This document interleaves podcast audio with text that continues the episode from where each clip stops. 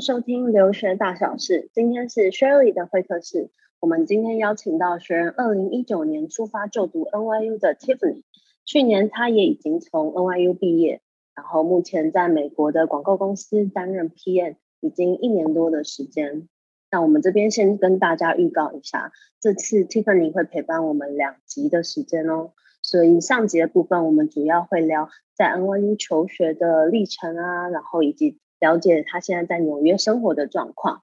那下集的部分，我们会让 Tiffany 分享他在找工作的经历，以及目前担任广告公司 PM 的工作内容。那我们就正式欢迎一下 Tiffany。Hello，大家好，我是 Tiffany。嗯，我毕业于纽约大学 Project Management 硕士学位。我是二零一九年的秋季班来到纽约的，然后在二零二零年的十二月毕业。目前任职于 Interpublic，中文应该是埃培智广告集团旗下的 Pharma Agency。那担任的职位是 Integrated Producer，也就是所谓的 Project Manager。那因为我知道你在台湾读大学的时候，你是读文学嘛，就是日文系。可是你当初申请学校的时候，你都是以 marketing 啊，或者是 management 的科系为主。你可以先跟我们聊一下，为什么当初想要从日文啊转念到商科的这些领域？嗯、呃，我大学读的是福大日文，然后辅系是英文学程，嗯、所以完全都是语文系的。嗯、那大学会选择读日文系，其实是因为我一直都是对学语言非常有信心，所以就选择了读日文系，然后有辅系的英文。但是后来到了就是大二、大三就开始会考虑到就业未来的就业，嗯，所以就当时就想说，嗯，选择研究所的时候就希望可以转科系，转读商科。在当时准备要留学的时候，因为从小就有准备要想要往美国留学的目标，只是一直都没有确定说以后会读什么科系。但是在大三、大四开始准备研究所的时候，就决定说，在大四的时候开始跨区去选修一些商业管理的课程啊，还有一些 marketing 的课程。所以在申请的时候呢，呃，我主要就是申请就是 project management 跟 integrated marketing 的科系为主。但是最后为什么会选择 project management？是因为我在就是准备申请留学的期间，也有去实习，就在台湾有实习。后来因为我做的是跟 marketing 有相关的，啊、呃，做有 digital marketing。CRM marketing 还有 email marketing 等等的，但也有 PR 的部分，所以那时候就发现说，哦，其实我对 marketing 好像其实没有那么大的热忱，但是我反而发现说，我对于跟不同部门的人一起合作的那一部分是很有兴趣的，就是做 PR 的时候发现，所以呢就觉得说。哦，我喜欢这一块。那后来就选择了 PM，是因为 PM 有很大一部分是要跟跨部门合作的人合作，那这一点就很符合我兴趣的这一部分。然后又加上 PM，其实在未来的发展的领域比较广，在各个产业里都有，所以呢，未来的限制就会比较少。然后又加上我自己本身的个人特质，就是我是比较善于领导啊，然后很会规划事情，然后也喜欢跟人沟通的一个人格特质，所以就选择了读 Project Management。嗯嗯，所以你。但是其实很早就知道自己想要做什么事情。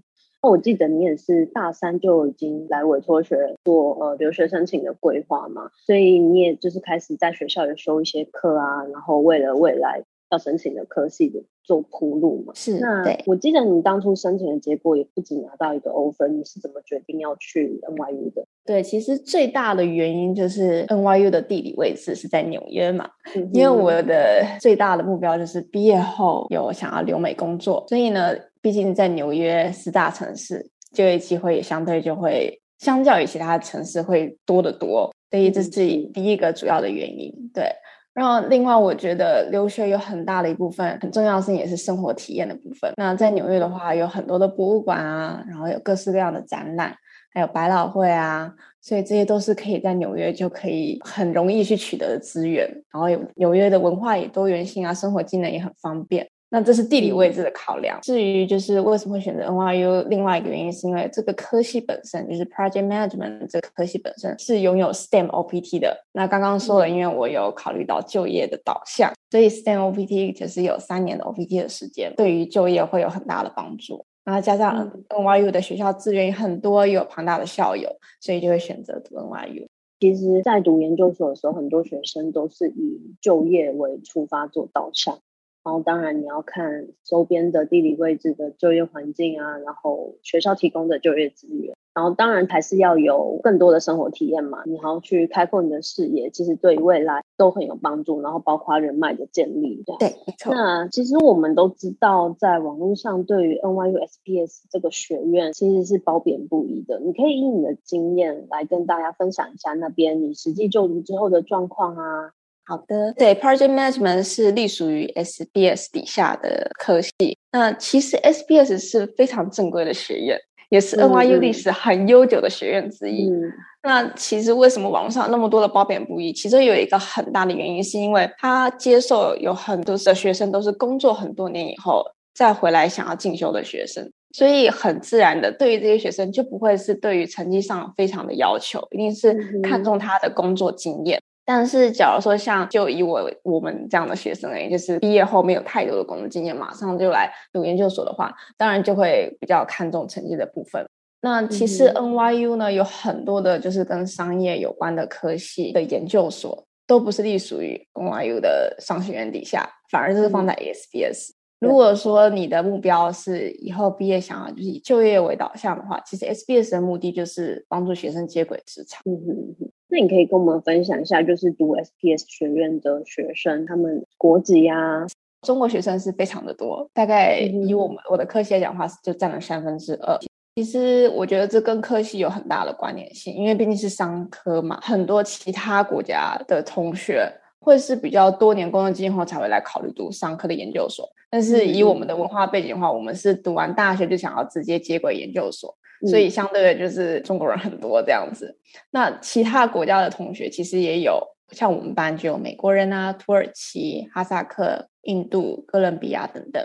那至于台湾学生的话，我这一届就包括我只有两个人。所以应该是说，中国的人口本来就多，所以他们到各地去发展的，相对来讲的比例也会比较高，对啊。对。那关于课程安排，嗯、呃，像我们系的课程就是一年半。三个学期，嗯嗯、然后我们的课程呢，当然最重要就是所有 PM 核心的课程都会教，就是从基础的概念教起。也因为当 Project Manager 很重要的也有包括像是沟通的部分，所以就会有些 Intercultural Communication 啊，或者是一些跨文化商业管理的这些的课程都有。那我们比较特别的地方就是说，没有相关工作背景经验也可以。就是你没有做过 project manager 的工作都可以来，所以其实我的同学来自于不同背景的人是非常多的。这样，像我们教授啊，很多都是来自于业界的教授，就他们现在本身也是在某些公司里面当大主管，那他们来就是是兼职当教授的。所以呢，这个优点呢，就是说他们上课的时候都会分享实际的工作经验。所以就会更贴近以后未来进职场会更实用。像是有一堂课我印象很深刻，就是这个教授他几乎都是用 case study 的方式然后上课，我觉得对我来讲是还蛮有帮助的，就是以真实的一些案例，然后他本身可能他工作上碰到的事情，然后呢来班上跟同学一起讨论。而且我们每一堂课几乎都是一定会有小组的 project，所以教授会就是帮我们分组。所以你都会有很大的机会可以跟不同的同学一起合作。那刚刚有提到嘛，因为有些同学是有工作经验背景的，所以其实你在跟这些同学合作的过程之中，你也可以从同学身上学习到他们之前工作经验上曾经有过的经验，你可以拿来学习。这样就是比较偏实务的课嘛，就是你是真实在帮呃一些公司在策划他们实际遇到发生的问题啊，然后解决的方式等等的。像 NYU SPS 啊，像很多课程嘛，那你觉得哪一个课程对你来讲是最特别，或者是说对于你最有帮助的？有有一堂课非常推荐，它叫做 Real World。其实这堂课是所有 NYU 的学生通通都可以选的，但是它是 SBS 学院开的课，没错。这堂课很特别的是，每个人都要有申请这堂课，你才有办法进到这堂课。你要交你的 resume。还有你的申请动机。嗯、那这堂课的特别点是说，它是跟每一学期都会跟不同的企业合作。那你就会去申请你想要上哪一个课，就是你想要跟哪一个企业合作。那个企业呢，他会告诉就是参加这堂课的学生说，我们企业可能有一个问题需要去解决，或是有一个新的发想、新的专案想要做。那我想要请你们学生来替我们解决，或者替我们去思考这个企划专案。所以我们是真的做真实企业中的现实问题，所以这就是一个非常跟现实企业接轨的一堂课。像是因为我自己本身是因为上这堂课都刚好是 online，不然的话，其实在学期末的时候要做 pitch 给这个公司的 manager 的时候，是可以到他们的企业里面去报告的，所以你也可以顺便企业参访。所以我觉得这堂课上过人都非常推荐。然后就是以小组的形式来上这堂课，所以你的小组成员是来自于不同科系的人，然后教授也会就有点像是顾问的方式，就是跟你们一起讨论你们。所做的一些发想啊，或是你们做这个 project 的一些企划内容等等，教授会也会领导你们，所以这堂课我觉得非常实用，非常推荐。所以就是提早跟业界接轨嘛，然后你们做的一些 project 跟专案是确实会回报到企业里面的，他们也有可能会采用，会会之前好像他们就是有采用学生的做出来的 pitch，嗯，对。那这对于你未来找工作的时候有帮助吗？有，这可以放在 resume 上面。就是 NYU 合作的，通常都是非常有名的公司，所以当然 resume 上面都是非常有用的。嗯、呃，因为有些学生会说，那 SPS 是不是都一定是晚上上课？对，很多人会问这个问题。啊、呃，其实上课早上、下午、晚上、假日，通通都有。为什么会有这么多元呢？就是因为有些同学可能他真的他也是全职的在工作。所以呢，他必须要下班的时间或者假日的时间来上课。那刚刚也有提到嘛，因为教授是正在工作的教授，那不可能上班时间跑来教学，所以也要配合教授的时间，所以才会有不同的时段都有。但是当然还是你可以自己选择你喜欢的时段，但是重点还是大家还是会选择自己想要的教授以及不同的教学地点，因为我们有分三个教学大楼。所以就会按照这些来自己去排课，这样。嗯嗯。其实刚刚像前面讲到说，对 SBS 褒贬不一这件事情，在美国从来没听过。嗯。对，就是其实你问的是就是外国的同学，他们根本就不会有听过所谓的这种对于 SBS 的这个词疑。这好像是我们就是台湾所听到的一些资讯，嗯、但是在在美国并不认为说，嗯，这是一个就是跟什么其他不一样，就是很正规的硕士。对，其实只是学校要开一个多元学习嘛，就像你讲，要符合一些正在上班的同学，他们也要有时间来上课，或者说教授的背景通常很多都是业界的主管啊，或者是在工作的人，所以他要配合他们的时间才能来晚上上课。所以当然就不是因为呃这个课程有所差异，或者是说品质不好。对，完全跟那个没有关系。是的，所以其实反而可以学习到更多，因为你可以学学习到更多实物的经验，或者是说来自于现在已经在工作领域上面的同学，他们有不一样的经验分享，然后可以跟你们擦出更多的火花嘛。对，没错，因为他们都可能来自于不同产业。那你读完之后，你有没有就是一些心得跟建议，就是给一些目前正在考虑或是正要去就读的学生？觉得，假如说你来这边读书以后啊，你不要只忙着读书，也要多参加一些课外活动的部分。因为多参加课外活动，你就会认识一些系外的朋友。那像是学校举办的一些节庆活动啊，还有你们系上或者是你们学院举办的活动，这些都可以体验就是美国文化。而且你也可以参加一些系学会啊，或者学生组织这些，是扩展人脉很好的机会。不管是认识更多同学，或是认识教授，或者是说，因为你是在系学会里面，你可以得到一些来自于学校的一手消息。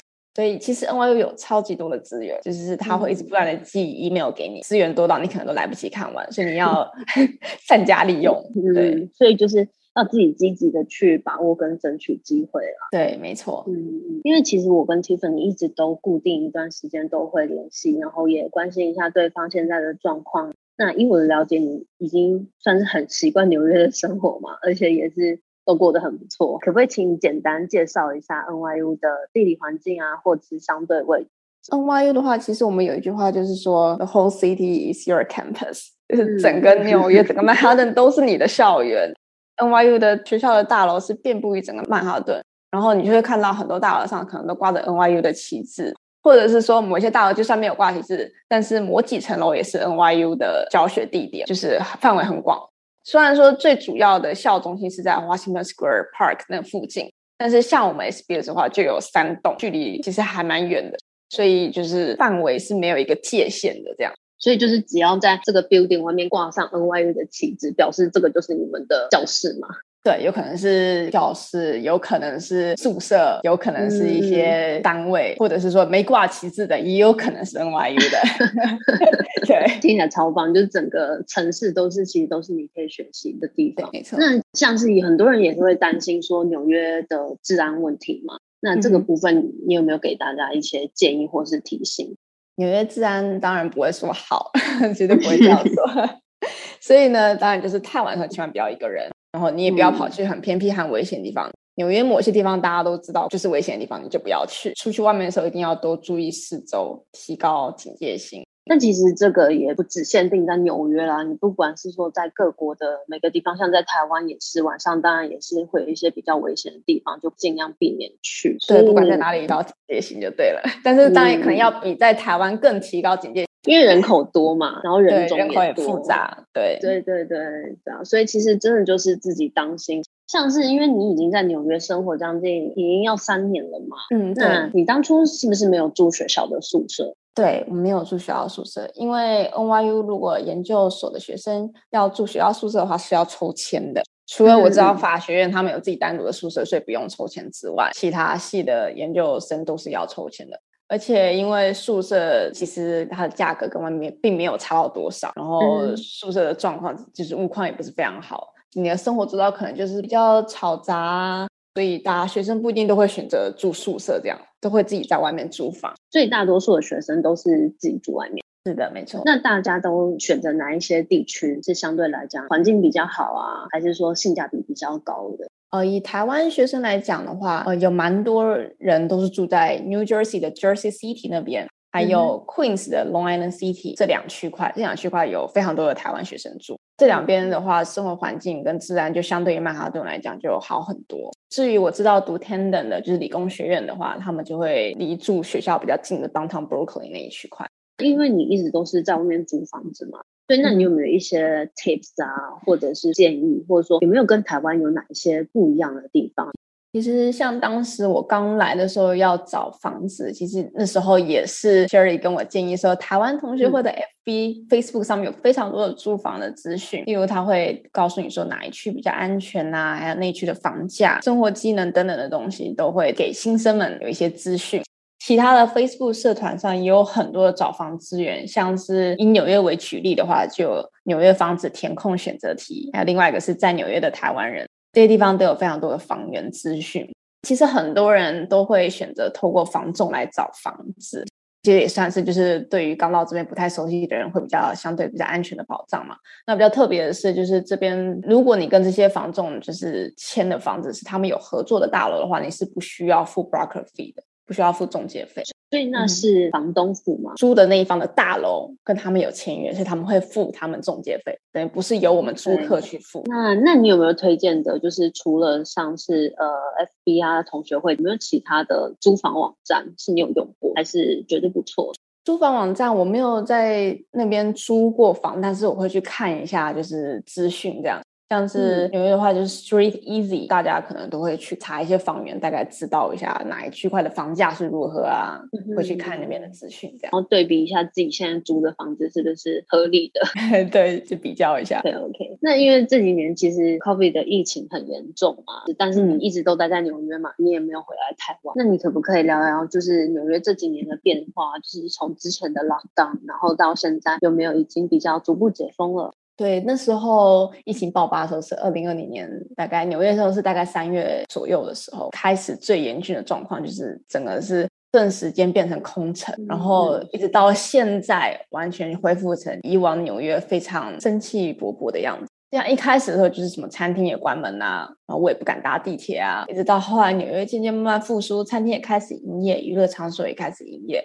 我觉得最大的改变就是你看到在路上的人会戴口罩。因为以前外国人是没有戴口罩的概念，嗯，然后也开始外面会放干洗手机啊，或者消毒的东西。然后呢，店家也就特别去盖亚克力板隔开啊什么的。嗯、然后，对对对。那现在的话，应该可以说就是完全解封，已经习惯于疫情 共存这样子。嗯，因为像纽约也取消就是什么餐厅、博物馆要疫苗证明的这些政策，室内的口罩也不会太强制，然后只有搭大众交通工具的时候需要戴口罩而已。所以，其实人们已经习惯就是疫情这件事情。所以就是已经走向跟病毒共存了嘛。对，这是呃整个纽约的大环境。那假如是 NYU 呢，就是在学校方面，他们的疫情政策又是什么？NYU 的政策其实还蛮严格的，像我那时候印象很深刻，就是我上第二学期，也就是二零二零年的 Spring 的时候，那时候刚开学没几周，然后疫情就大爆发，所以学校就突然宣布，就是说我们全面改成 online 的课，也没有说何时会回到学校上课，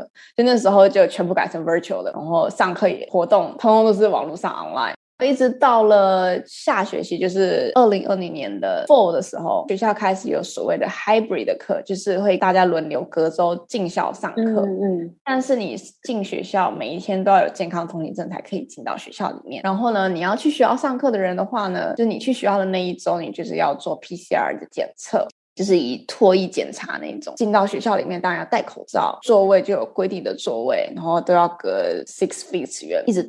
到后来我已经毕业了之后，就有疫苗嘛。有疫苗之后呢，就可以开始正常到学校上课，但是就是规定每个人都要打两剂疫苗，不管是教职员、工作者或者是学生。然后一直到再后来一点有了 booster 之后，又规定所有人都要打 booster，所以一直都有很严格的疫情控制的政策。最难过的应该就是 Class of Twenty Twenty 跟 Twenty Twenty One 所有的毕业典礼通通都取消，改成线上来取代。哦，天哪，对 真的很可惜。